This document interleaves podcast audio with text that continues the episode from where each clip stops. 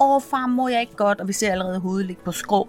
Nå, du er også så sød, skat. Ja, det skal du nok få. Ikke? Altså, det ser jeg simpelthen ikke nogen drenge gøre det der. Og det må jo være, fordi det er noget, vi honorerer. Altså, vi har da også masser i vores organisation, øh, som jeg kan pege på, som ikke helt er tjekket ind på den her agenda. Lad os så lave et pilotprojekt her, og så lad os vise, det virker. Så jeg tror, det hele handler om at prøve at snakke til de her mænd, som om, at de er en medspiller. Fordi med det samme, når vi snakker om ligestilling, så er det kvinderne, og det kan være farligt. Den her toxic masculinity, der har været rigtig meget snak om på det sidste, med at drenge må ikke græde, drenge skal være stærke, drenge skal tage ansvar, alt sådan noget. Det er det, der fylder mest hos os drenge. Hvis du bliver ved med at omgive dig selv med den samme ingeniørtype, der har din alder, der har gået på den samme skole, læst de samme bøger, så kommer du ikke til at løse det her problem. Du er simpelthen nødt til at have nogle folk, der tænker anderledes. Her har jeg fanget tidligere HR-direktør fra Kemp Lauritsen, Thomas Thorsø. Han er repræsentant for en mandepræget branche, hvor han har arbejdet indgående med at ændre kulturen med fokus på diversitet og inklusion. Thomas, jeg vil simpelthen så gerne høre dig, fordi der er jo ingen tvivl om, at øh, når vi snakker om kønsdiversitet, så er det jo nemt at finde en masse kvinder, der bakker op, og alle synes, det er en fantastisk dagsorden. Men det er jo ikke dem, der egentlig kan rykke noget. Hvordan skal vi egentlig tale til sådan nogle øh, mænd i din omgangskreds, for eksempel, som øh, måske selv stadig synes, det her er lidt noget underligt noget? Ja, hvordan skal vi tale til dem? Altså, jeg tror, det, øh, det handler sgu meget om kulturen i virksomheden. Og det handler meget om at tale til, øh, til ordentligheden og til, til moralen, og hvad er det egentlig, vi godt vil være kendt for som leder. Så når vi forlader den post, som jo kun er til låns i, i en periode, hvad er vi så rigtig glade for, at øh, vi har forandret og vi har flyttet på. Men kan du hjælpe os lidt med, fordi vi kan jo godt være sådan en lille smule, er der noget, hvor vi skal passe på, at vi ikke går for meget i hæppekor, hvis man det kan tror sige jeg, sådan. ja. Det tror jeg, du har ret i. Altså, jeg tror, det der med, at man hele tiden altså, i talesætter det som noget negativt. Ikke? Jeg tror meget mere på den anden vej med, at man får arbejdet med lederne, man får arbejdet med kulturen, man får uddannet folk øh, til at se fordelen ved at have et noget bredere øh, sammensætning, altså en bred diversitet i virksomheden. Hvad kan det give? Og så måske booste det gode i forhold til, hvad viser undersøgelser. De virksomheder, hvor der er en større grad af diversitet, der er større arbejdsglæde, de tjener flere penge, de udvikler sig bedre, øh, de er mere kreative osv. Altså prøv at komme med nogle af de positive frem for altid at, at tale det, eller ikke altid, men ofte tale det lidt negativt. Fordi vi har det med at lukke af, når noget bliver negativt, ikke? og vi bliver gjort forkerte.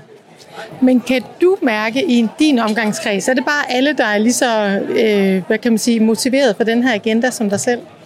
Altså taler vi mænd, eller hvad? hvad tænker Ja, jeg må indrømme, det er mænd, vi taler om. Ja. Nej, det er det jo ikke. Det er det ikke. Men, øh, men jeg tror, at øh, vi er nødt til at, at krybe, før vi kan gå, og jeg tror, vi er nødt til at ligesom stimulere nogle eksempler frem. Altså, vi har da også masser i vores organisation, øh, som jeg kan pege på, som ikke helt er tjekket ind på den her agenda. Men så er det, vi må sige, dem, der er motiveret, lad os så lave et pilotprojekt her, og så lad os vise, det virker. Og så øh, ser de i løbet af en eller anden vis rum tid, at hold da kæft, for de stikker af. Der er masser af arbejdsglæde, der er masser af kreativitet. Sikkert de udvikler sig i den organisation, og så videre, og så videre. Så det der med at finde de gode eksempler, frem for hele tiden at tage noget ned. Og så kunne jeg rigtig godt tænke mig at høre, fordi jeg ved der er også nogle, øh, der er jo selvfølgelig, det er jo en meget mandepræget branche, som øh, du er HR-direktør for, og ja. når du kommer ud i nogle af de afdelinger, hvor der måske er, kan man sige, allermest modstand, eller hvor man allermest tænker sådan, hov, hvad er det lige det her for noget underligt noget, hvorfor skal vi overhovedet ændre på noget? Hvor er det så, hvad, hvad, fordi de er vel egentlig ret ligeglade med vækst og dit og dat. Hvad, hvad, hvad er det så, du siger til dem? Hvad, hvor er det, du omvender dem? Jamen, det er, jo, det er jo det her med at være på en arbejdsplads, hvor, som ikke ligner alle andre. En arbejdsplads, hvor man bliver stimuleret, hvor man udvikler sig, hvor man også får nogle nye perspektiver. Fordi der er ikke noget værre end at være et sted, hvor alting bare er, som det plejer. Fordi efter, efter et stykke tid, så bliver det jo også kedeligt. Så det her med at være i en virksomhed, der tager nogle værdimæssige agendaer, det er sgu da fedt, det gør os da stolte, og specielt når det er i byggebranchen, der er en virksomhed som Kemper Lauritsen, hvor vi virkelig siger, nu gør vi det her, vi forstyrrer organisationen, og hvad sker der, når mennesker bliver forstyrret? Så bliver det irriteret, eller de stopper op og tænker, hvad fanden sker der her? Og det er der, vi har mulighed for at få en debat med dem, og det er det, vi bruger meget i vores måde at lede på i Kemper Lauritsen. Vi går ud og tager debatter med folk lokalt ude i organisationen, og det er det, der flytter. Jeg tror, jeg tror sgu også, der er et generationsgab øh, i det her. Fordi når vi taler generation X, Y og Z og så videre, og alfa-generationen, der kommer lige om lidt, så tror jeg, at vi jo opdraget, altså alfa-generationen er jo opdraget på en anden måde. øh, og, og hvad hedder det, X i forhold til Z og så videre. Og der, der tror jeg det her med, de, de yngre generationer, de vemmer sgu lidt ved det her. Altså, og, og jeg, også når vi snakker diversitet, så kan de ikke helt forstå, hvorfor fanden er det et problem. Fordi de er jo opvokset med stor øh, grad af diversitet, og også stor øh, forskel på etnicitet osv. Ikke? Altså, så for dem, den yngre generation, vores lærlinge, de kan ikke helt se øh, problemet, men de kommer jo med på den der usunde kultur, hvor at øh, man taler med om, at øh, sikkert nogle store patter, eller øh, hvad er det for en homo, et eller andet, øh, vi har derovre og sådan noget. Og det er ikke fordi, de vil det. De, de har måske en, tror jeg, en kæmpe aversion mod det, men fordi der har været sådan en, en, øh, en lidt usund kultur på, på, det, på det område her. Så de tør ikke rigtig steppe ind og ligesom sige imod her, vel?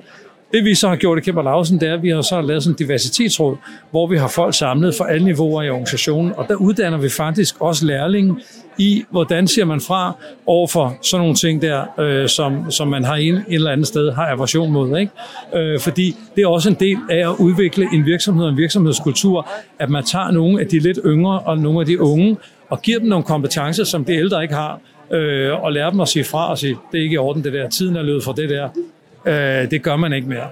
Og kan, kan I mærke, det rykker noget? Vi kan mærke, det rykker, og vi kan mærke, at folk bliver frustreret, og så det, der er vigtigt for mig, det er, jeg havde for eksempel en for to uger siden, en øh, medarbejder, øh, som har været i, en, en chilener, der har været i Danmark i rigtig mange år, og har oplevet rigtig meget øh, racisme rundt. Og han sagde, og det var en tekniker, og det er jo der, jeg bliver glad, når det kommer helt ud i spidsen af organisationen, og det er teknikeren, der skriver en mail til mig og siger, tusind tak, fordi I ledelsen i Kæmper Lausen, I læner jer ud, og I påvirker vores ledere til at få nogle ordentlige holdninger omkring inklusion, og, og simpelthen få arbejdet med det her racisme. Ikke? Og sådan, som han skrev, det skulle første gang, jeg er en virksomhed i byggebranchen, der tager den her dagsorden alvorligt. Så synes jeg, at vi er ved at ramme noget, når, når vi rammer spidsen af organisationen, dem der står ude hos kunderne, fordi vi ved, holder vi dem glade, har vi respekt over for dem, inkluderer vi dem, øh, så leverer de også et bedre stykke arbejde ud over for kunderne. Ikke? Der er ingen tvivl om, at du har, Thomas, en ret stor fanklub rundt omkring dig. Kan du ikke hjælpe os alle sammen med at få nogle flere med på vognen af de her mænd, der faktisk skal gøre en kæmpe jo. stor forskel i virksomheden? Jo, jo, det vil jeg gerne. Du lov det? Ja. Tusind tak. Denne podcast er produceret af Mika Fugled og Dansk Industri i forbindelse med mangfoldighedsindsatsen Diversitetsløftet. Hvis du gerne vil høre mere om indsatsen og have mere inspiration, så gå ind på Dansk Industri diversitet. Alle virksomheder, der skriver under på diversitetsløftet, er en del af vores fællesskab. Her får du som virksomhed adgang til vores indhold, værktøjer og webinarer. Tak fordi du lyttede med.